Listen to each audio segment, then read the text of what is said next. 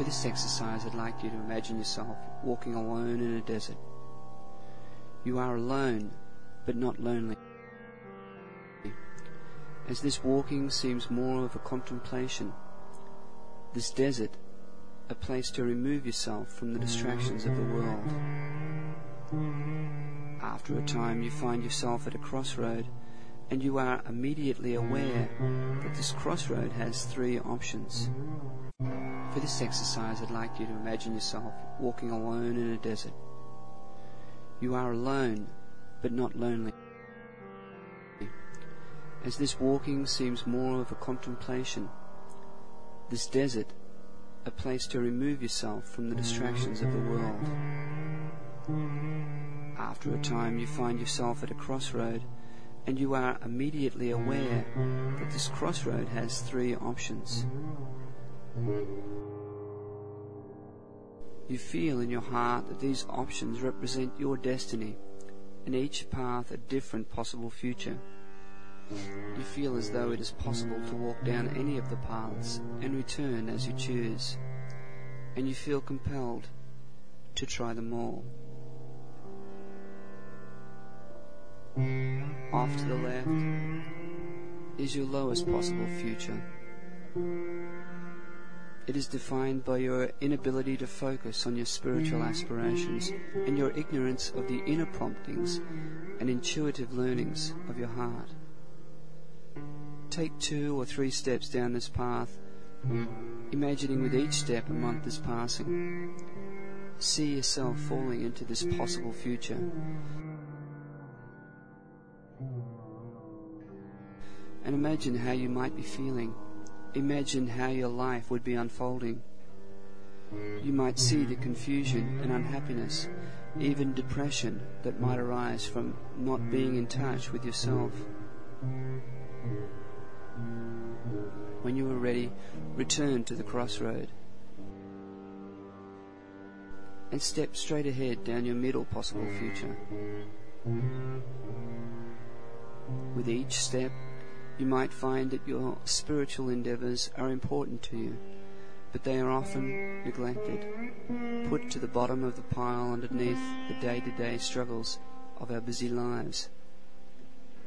Every so often, you'll commit to something of spiritual significance in your life, but find that perhaps because of lack of time or commitment, we do not follow through. You are, however, somehow making progress, and you find yourself gradually evolving. When you are ready, return to the crossroad. And finally, take a few steps and keep walking down the path of your highest possible future. Down this path, you have had the solid realization that your spiritual life is the most important thing in your life. You have seen that if you allow your heart to be the center of your being, directing your mind, body, and emotions, you make solid progress. You are infinitely happier within yourself, and you progress the fastest. Look into the future six months, one year, five years. Imagine what sort of person you would be in five years' time, having meditated daily from today. And you'll find that you are able to intuitively understand people so much better. And rather than competing with them, you might be feeling as though they are a participant in you.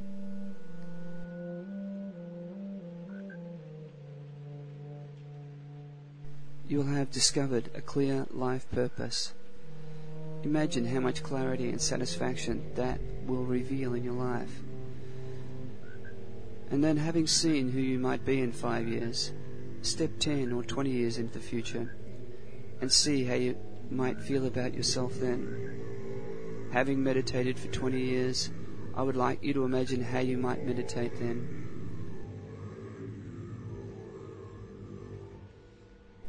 Imagine the thoughts you would allow in your consciousness. You will have transformed all the hate or anger in your life. Depression or unhappiness will be words from a very long time ago that you might have trouble even imagining. Sit there 20 years in the future and meditate as you might.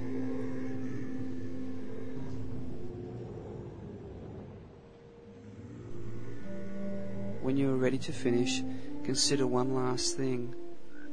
The only major difference between you now and you having lived your highest possible future for the last 20 years and meditated every day for 20 years is the thoughts that you allow into your state of mind.